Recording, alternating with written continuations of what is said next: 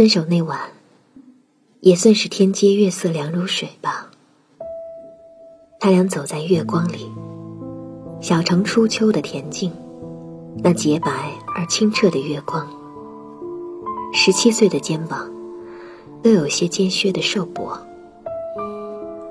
他们一路在讨论那道数学题的 n 种解法，然后又讲到明年政治科的命题方向。这是十月，他们刚上高三。微风吹来木兰花的香，他先闻到了，脱口说：“啊，什么这么香啊？”一句话，把他俩从课业研讨的装模作样里拉了出来。已经快到他家了，谁也不肯先说。然而，总得说，是吧？男孩想拉出女孩的手，这不是个简单的动作，要先把怀里的书搁在地上，再接过女孩抱着的书包，放下，腾出一双手来，轻轻地拉住女孩的手，有温温凉凉的触感。女孩看着男孩。来了来了，他知道男孩要开口了。男孩清清亮亮的眼睛已经开始慌了。女孩看着男孩，无辜而温柔。月光真亮，照见女孩侧脸的轮廓，有淡淡的绒毛。而男孩仍不说话。女孩等得有点乏了，只是这样拉着手看着是没有用的。这样要站到什么时候啊？爸爸妈妈在家等着呢，而且今晚还有一张英语卷子要做，还要做一份真题，明天要评奖的。男孩不是也没做吗？心里想着，不小心就脱口而出了：“范，你妈妈打电话给我了。”男孩一愣，忙接道：“我知道，你妈妈和我妈妈的意思一样。那。”就这样吧，女孩松了口气。好吧，男孩松开女孩的手，把书包提起来递给女孩：“我送你回去吧。”“不用了，我爸说在路口等我。今晚月亮这么亮，我行的。那你小心点儿。”“好，拜拜，云。”女孩抱紧书包，加快了步子。走得老远了，匆匆的回头看看，男孩的身影在另一个方向，晃晃悠悠的，慢慢走。这就是分手了，淡淡的，很干净。一共也就四十来天的恋爱，安静，又小心，还是被家长知道了，也没有什么棒打鸳鸯。只是谈几次，一贯是懂事又乖纯的孩子，很容易听话。其实也没有怎么难过，年纪小吧，连自己都不懂，何况是爱。妈妈都说，考上大学，将来还有更好的。女孩要自己相信这话。然而在月光里回头望他的那一刻，心里。还是莫名的疼了一下。他觉得男孩穿着白 T 恤的背影，真是有一点帅的。那呆呆愣愣的神情，总叫人有些心软。还有他清清亮亮的眼睛，他是多么喜欢看呢！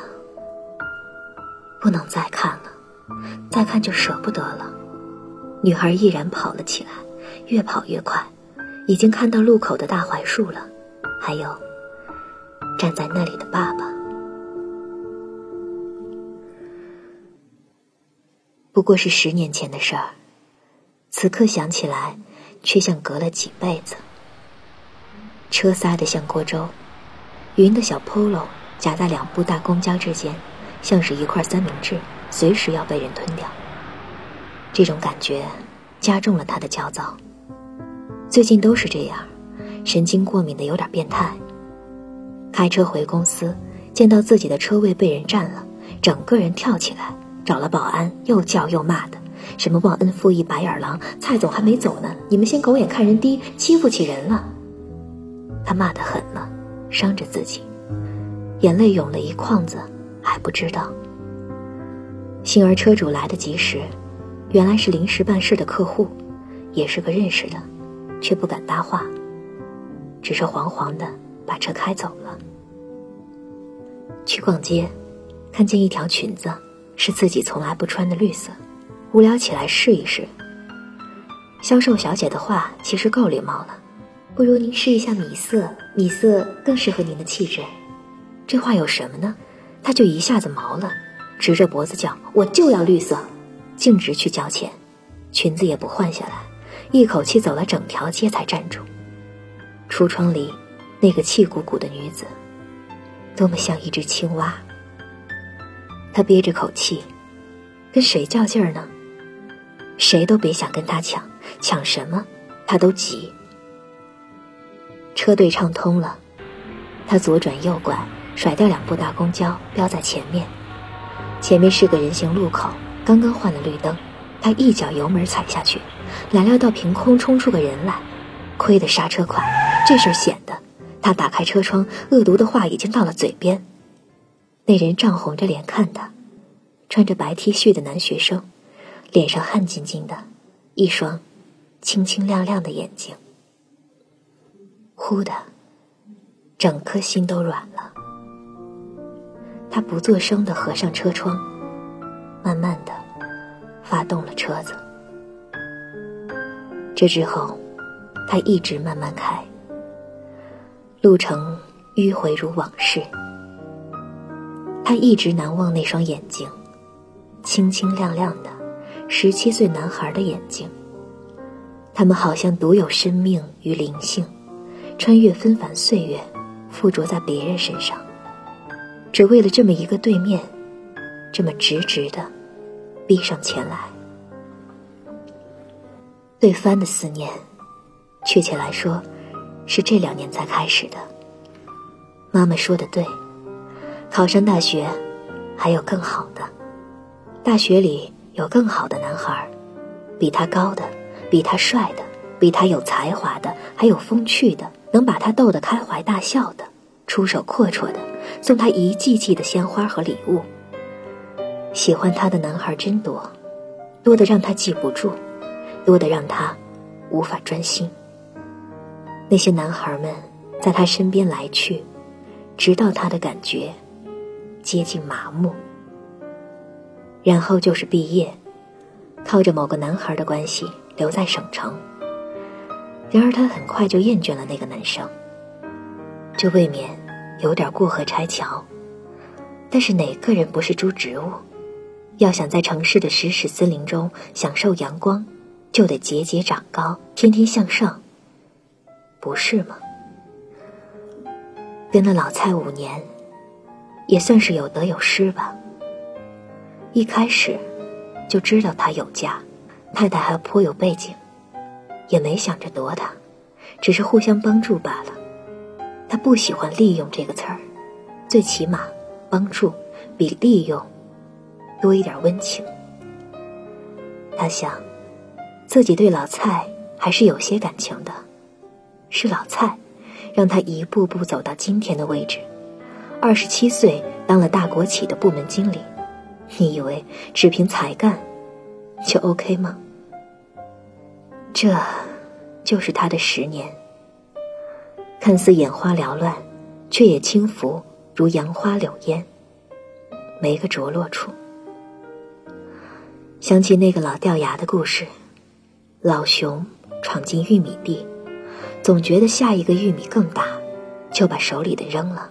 再去掰新的。可后来呢？后来在他手里的那个玉米，可比先前的小多了。然而，他是找不回去了。他想念帆，会不会因为帆是他心上最初的那个玉米呢？老蔡，这次未免不仁义。虽然调职上海的事儿来得突然，但也不至于那么紧，连留条后路给他的时间都没有吧。年初的时候，董事会要增加一个副总职位，老蔡私下里许他的，只是等一个常规的程序罢了。眼下都知道老蔡要走，几个部门经理早已蠢蠢欲动，看谁眼疾手快就是。这事态真够凉的。老蔡走了，拍拍屁股挺利索。那他呢？他这五年的投资，青春、时间、忍耐、情感，永远不会再生产的成本，他找谁买单去？要是咽下这口气，他肯定得噎死。几天来这事儿，缠得他喘息不得。十周年聚会的帖子就是这时候发过来。高中那班有个不热情就不能活的团委书记分。聚会就是他发起来的，也难为分，竟然找到他的地址。要知道，和高中那班他是几乎断了音讯的。只要想到他们在那个灰头土脸的小城市，也许正为一根小葱以牙还牙的时候，他就不无自豪的想：能在 G 城这个大都市站住脚的，他们班也就他一个。帖子里。夹了张狭长的卡片，是他们班的通讯录。他的脸忽然有些热了，一溜眼儿急急的寻去，还是当年学号的顺序。他记得四十三号，是帆。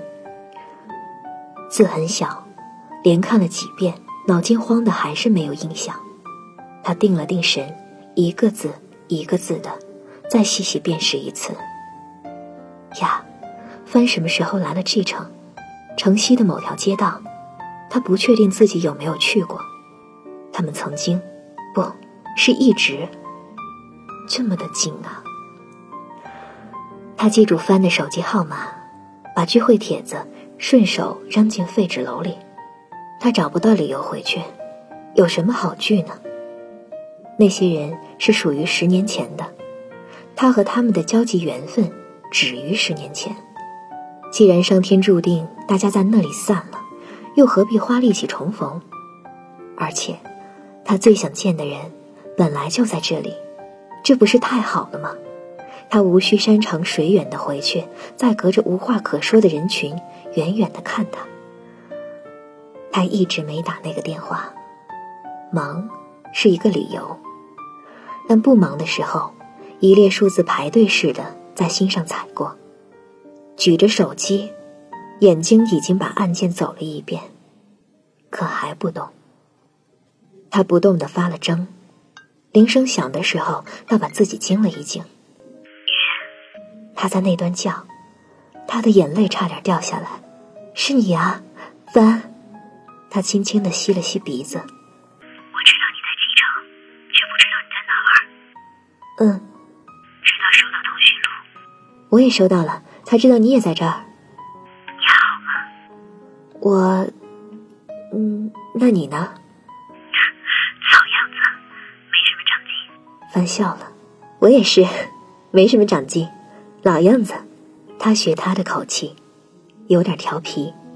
凡又呵呵呵的笑了，还是那样，傻愣愣的。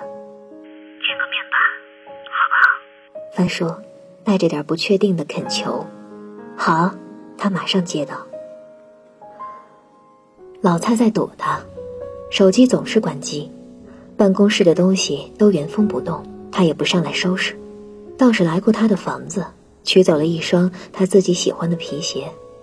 他当时正上班，看来是故意找那个时间来的，因为接下来几天他从早到晚待在房子里，而老蔡再也没来过，不知道多少次。其实他有那个冲动，拉开阳台门，十二层的风，凉而迅猛，飘飘地张开他的裙裾。他真想扬起手臂，把他的衣服、领带、袜子、毛巾、牙刷、茶杯、剃刀、文件、书籍、纪念奖章一件一件的高空丢下。在这样的风里，那一定是件非常痛快的事情。可最终，想想罢了。而夜幕初降的时候，他已经点了一盏小灯，蒸汽腾腾的，在给老蔡熨衣服了。老蔡的东西，他都细心的规整好，每一件都在谦卑而忠诚的等着老蔡的灵性。在这场琐碎重复的忙活里，他想了无数个可能：翻脸撒泼，拿出当年藏的工程受贿证据要挟，或者告到他太太那里去。老蔡是怕的，即使太太在加拿大，也怕的要命。可真到了那步，就撕破脸皮了。他不想，他要脸，而且那是冒险又不明智的做法。一切的不明智，都要付出代价的。他在想，当年自己最吸引老蔡的，是哪一条？那个绵绵阴雨的春天，他们从厂区回到公司开会。那时他是个小职员，跟在最后面，开灯、打伞、发资料。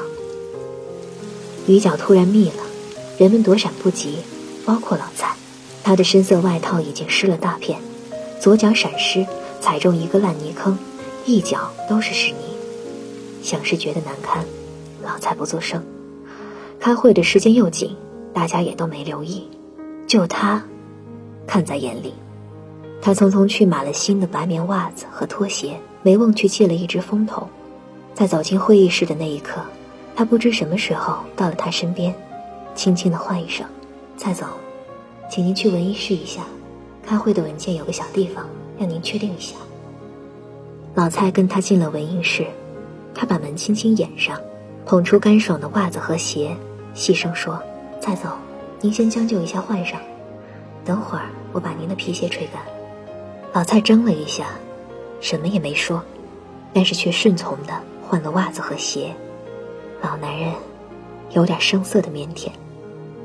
他说：“还有外套也湿了，脱下来吧，很容易感冒的。”老蔡又折回来，把外套脱下来递给他，看过来的眼神柔和而感激。后来，老蔡总是说。一次又一次地说：“那双吹干的皮鞋以及外套，真温暖。”他就调侃：“是因为电吹风的热气还在那里头，所以才特别暖和吧？”老蔡会伸过手臂去搂他，絮絮叨叨的更正：“不是，不是，是你的手，你的人，你的心，真温暖，特别温暖。”再后来。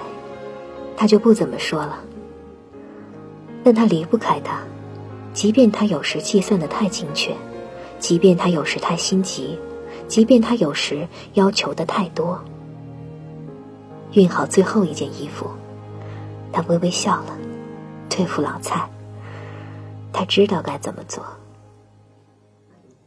帆约他，周六时代广场有一个兰花展。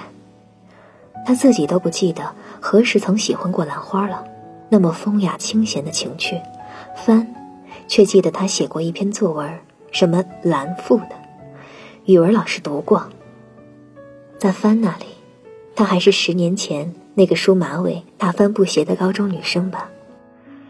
她站在镜子前半晌，假想用帆的眼睛看自己，这个样子去见他，帆就算不难过。也会感到身份的。他慢慢的摘下首饰，擦去眼影腮红，把素色的卷发往后拢起来。这样行吗？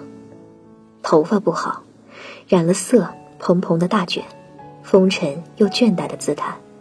他换了衣服，急忙去发型屋，忙活了几个钟头，顶着一头黑直发回来。黑直发让他看起来纯良乖顺。他。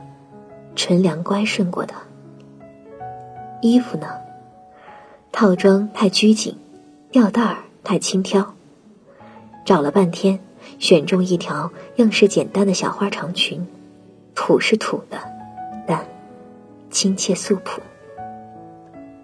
赴约的前一天，他去田九巷取毛活儿，这是个僻静的巷子，有善于编织毛线的主妇接些手工活，都是做熟客。这年代，机器编织固然花巧细致，却难得手织的粗拙质朴。机器是凉的，手是暖的。他也会织一两下子，只是哪有功夫和心情。给老蔡订了一双羊毛线护膝和长袜子，这毛活不错，摸上去很厚实。回去的路上，他又给帆买了一副乒乓球拍，红双喜牌子的。记得当年，帆羡慕邻班男生的红双喜球拍，下课的时候热切地等在球桌边上。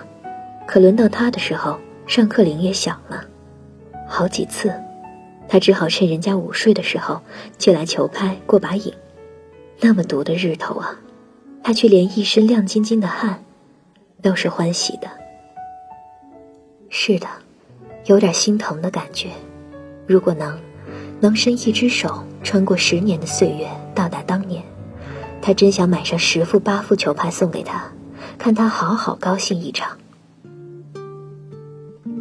周五晚上，他什么也不干，也要自己什么也不想。这样的空白竟然好像一种仪式。他感觉到这点时，有些心神不宁。其实。只是见个面，别期盼什么，也别强求什么，对不对？你不再是十年前的你，也别奢望他是十年前的他。十年前的你和他，不在这里，不在这时。你要怕梦醒，就别去见他。其实相见，就是想不留余地给自己了。失望也好。至少比这不切实的想念更好。暗暗预期的就是这个吗？死了心，就不会为哪个疼了。所有男人都不过如此。到最后，这才是他的真理。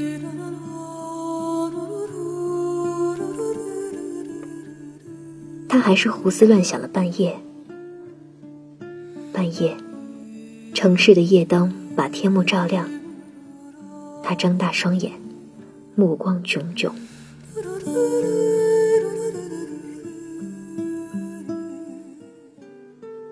他特意早到，选了个正对大门的位置坐，就是为了远远的看他走来。他要从容的看着他慢慢走近，慢慢的把他看熟。暑热炎炎，购物广场里的冷气却如同秋凉。他等了一会儿。有些无聊，便继续发信息给老蔡。这几天他都发信息给老蔡，不多，一天一条，不死缠烂打，也不歇斯底里，温柔的语气，简单的字。昨天的那条是：你的衣服都熨好了，东西也收拾好了，要是太忙，我就给你送过去，好不好？你要去上海，那里冬天下冷雨，我担心你的老寒腿。熬夜织了一双护膝和袜子，手工尽管差些，还是想你带上吧。他看着手机屏幕，这样，要是还不能感动他，真不知道该怎么办了。他叹口气，按了发送。老蔡还是没回应，手机静悄悄的，一千年都不打算动的样子。他忍不住又发去一条：“没什么，就是。”太想你了，头还低着，冷不防右肩上有人轻轻的拍了一下，他猝然回头，帆就站在他后面。嗨，谁让你站在我后面的？他急站起来，脱口叫道：“ 真是老样子，还像以前那么不讲道理。”帆笑了：“你还不是这么老土的白 T 恤，一穿就是十年。”他不示弱：“我是怕你认不得我嘛。”才怪呢！就你这副样子，白 T 恤、牛仔裤配球鞋，手里一卷报纸，晃晃悠悠，两百米以外我都认得出来。他淘气的学他的神气，两个人都朗声笑开了。他暗暗松口气，帆竟然没多大变化，只是肩膀壮实了，笑起来眼角有了浅浅的纹路，那点痴憨的劲头还在，这让帆一下子静了。他俩自然的并肩走着，时间不早了，购物广场的人声开始涌动起来。哦，对了，这个送你的。他想起提包里的红双喜牌乒乓球拍，呀，红双喜牌的，他孩子似的大叫起来，这么高兴，气得你最眼馋人家的球拍。他话还没说完，他马上接道：“中午不睡觉才能借来打。你这么喜欢，就一直没想着给自己买一副吗？我都不记得自己这么喜欢过了。要不是你提醒。”他右手握着一只球拍，跃跃欲试地做出挥球的动作。他真想跟着问一句：“那你记得什么？”他想知道的有许多，这十年，他的种种如何？可是还是忍下去了，像是一种心照不宣的约定。他不问，他也不问。他们错过的时间好像自动隐退了，这刻的画面，该是一个清洁的切换，一点也不突兀的，承续着。十年前的那幕，他俩闲闲的走着，肩膀时而轻轻的触碰，芬自顾玩弄着球拍，哼着什么曲子。恍惚中，他竟有些瞬间错觉。他们不是走在陌生城市、开着中央空调、来往人群熙攘的购物广场，而是繁华落尽、清凉寂寥的小城的秋。秋日向晚，放学回家，脚步一屈一随。话，有一句没一句。他提醒他接电话，手机响了几遍，他才迟迟取出，转头对他笑笑，不是接听，而是按了关机。怎么不接？他问。你我就这么点时间，我不想任何人打扰。他的语气有点伤感。去看兰花吧，你不是说带我去看兰花展吗？他移开话题。兰花展在顶层，他们坐着玻璃升降机，冉冉的升起。电梯门一开，清幽的兰香就沁了进来。他其实对这个兴趣不大，搞不清当年自己怎么写出那么酸的一篇兰赋。明明那时是没见过兰花的，不过凭了几张古诗词推演想象出来的一篇东西，老师竟也大张旗鼓的当众赞赏。想来。真是惭愧呀！他冷眼看着展台上的兰，兰的家在幽谷，不在集市。兰该清高，不是谄媚。你看这大盆小盆的花，在各种彩灯的助阵下，极尽姿态的争着讨人欢心，多少有些可怜。喜欢哪盆？告诉我。帆兴冲冲的问。他不好扫他兴，便慢慢的绕着圈儿，做出鉴赏和思索的样子。这盆儿，嗯，龙颜素心，这盆还行。他随手指着镜旁的一盆浅黄绿色的兰花，我送给你。帆有力的点点头。他的一句“不用了”还没到嘴边，他已经向展会工作台跑过去了。他看见帆堆满了笑容，和人家搭讪。想是话语不足够表达，还借了手势。那么辛苦，那么吃力，那么讨好的表情，他的心难过起来。他不要他这么低声下气的求人。算了，看过就行了，不一定要买啊。他跑上去拉他。他们说展品不卖。帆抱歉的看他。不过我可以找那花的主人，他在下面喝茶，我可以和他谈。你等我，我去和他谈。我不要了，我随便说说的，我根本就不喜欢。他情急，不记得你的作文怎么写的吗？梦想写一株幽兰，借它满室芬芳。哎，你就让我，让我有机会送你一件你喜欢的东西，好吧？他诚恳地望着他，望得他没了力气。等了多久？总有一顿茶的功夫。帆和兰花主人回来了，径自去捧那盆花。兰花主人拍拍帆的肩，他远远的，不知他们在说什么。然后帆跑着过来，把花往他怀里一送，松了一大口气。给你，喜欢吗？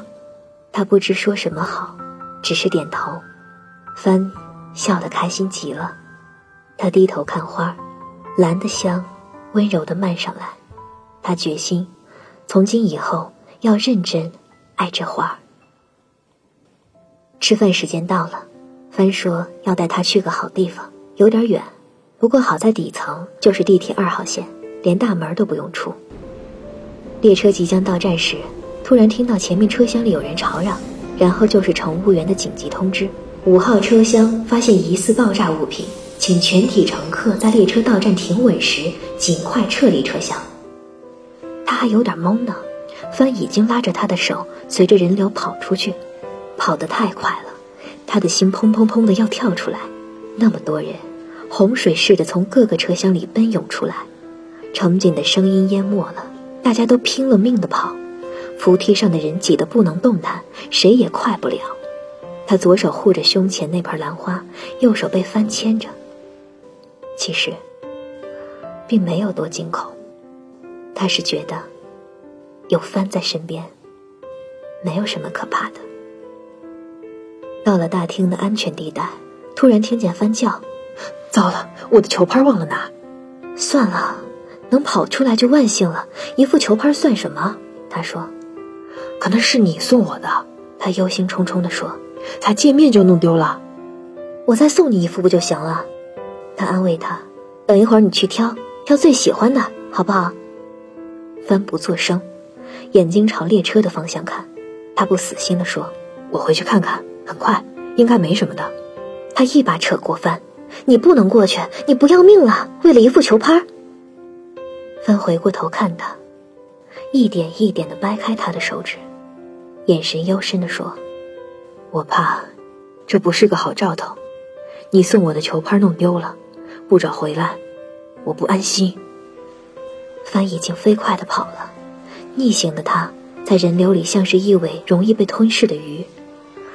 他别过头，咬着唇，昂起头。擦了擦眼睛，他不能和帆失散。抓紧失而复得的球拍，帆匆忙冲出车厢。炮弹专家已经全副武装的严阵以待，乘警拉起警戒线。帆抬头，不料见他已经来到眼前。怎么你也跟来了？帆来不及问太多，他也不说话，紧紧拉着手跟着帆跑。就这样紧紧拉着手，随他带他去哪儿。塞外边地，海角天涯，帆不放手，他就跟去。还好，只是一场虚惊。所谓的疑似爆炸物品，只是某个恶作剧者放在旅行袋里的干冰。人们继续上车，列车继续行进，一切都归于平常。饭桌上，他俩也把这事儿调笑致敬，连称被假炸弹耍了一把。而其实，尽管明白有惊无险的平庸是多么幸福，他却还在回味方才那种近似悲壮和庄严的感觉。如果那刻是真的，他是要紧紧跟着他，哪怕到什么地方，哪怕死。然而，分手的时间。还是到了，外面已经是夜了，广场里灯火通明如昼，很难相信时间已经很晚了。时间怎么过得这么快呀？人还是那么多，来来往往，身边找不到一块稍微空闲点的地方，让他俩好好的告一下别。他有点焦急的向周围张望。他需要两平方米的空地，就他俩，这么宽的地方，范才可能抱他一下。范是害羞的、紧张的，这么多人，范肯定不敢抱他。但是他好想翻抱一下。没人理会他想什么，接踵而来的肩膀几乎把他们挤散了。范要拉他的手了，如当年，先把手里的球拍搁在地上。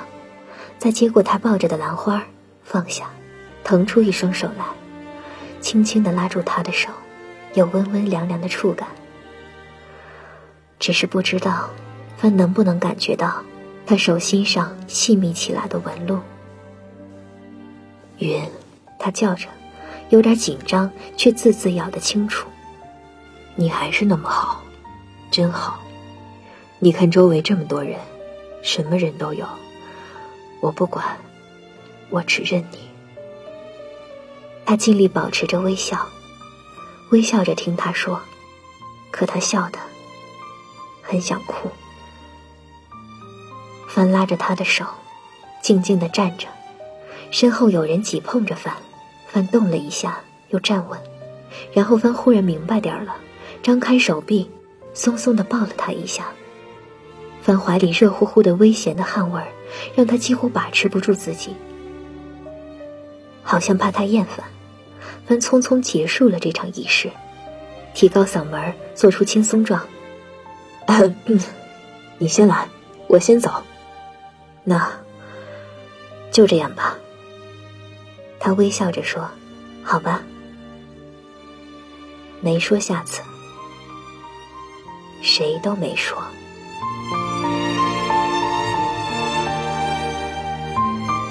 他看着帆的背影，晃晃悠悠的走进人流里，渐行渐远着。二十米，五十米，一百米，这个距离。如果喊翻，他能听见吗？如果听见，他能回来吗？他用一只拳头紧紧的堵住嘴唇，怕自己下一秒就要喊出来。看不见了，彻底看不见他的背影了。他用手背擦了一下眼，又擦了一下。他看不见帆，不知道他走出了凉爽的购物广场。走进潮热湿闷的街市，人还是那么多，真烦躁。翻渴了，买了一瓶凉茶，在路边坐下。天气真热，几步就是一身汗。他索性脱了衣服，抹布似的满头满脸的擦汗，再蹬开鞋子，挽起裤脚。凉茶下肚，他发出一声满足的叹息。他掏出手机，才开机，电话就响。他任他不屈不挠的想，骂了一句才接。办事儿嘛，不是跟你说了办事儿？我拿了，花完了，三千块很多吗？怎么花要你管？不就是钱吗？我领了薪水就还你，有什么了不起？哎，我不管，我说了几千次了，我养不起，我没钱结婚。哎，你总来这套，你烦不烦呢？当初我逼过你吗？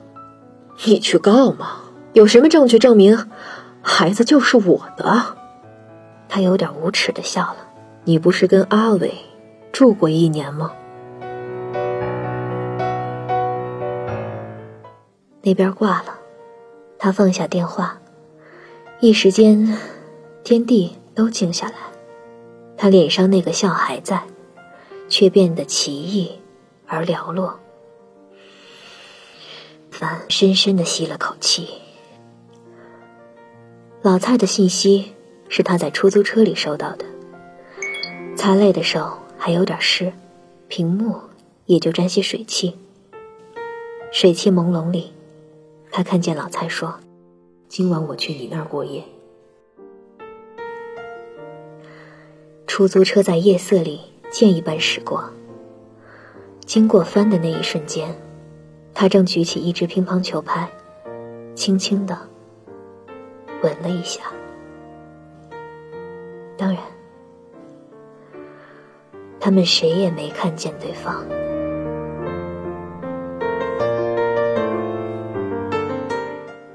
啊，这又是一篇很长的故事。如果不听到最后的话，我们大家都不会知道，原来真的是每个人都经不起时间的雕琢，每个人都不能再回去原来的样子了。尽管在每个人的心中，对方都是原来纯真美好的老样子。这是一篇老故事，这篇文章的作者是陈其林，这篇文章也被收在陈其林的小说集《一念半生》里。简单点，说话的方式简单点。递进的情绪，请省略。你又不是个演员，别设计那些情节。没意见，我只想看看你怎么演。你难过的太表面，像没天赋的演员，观众一眼能。看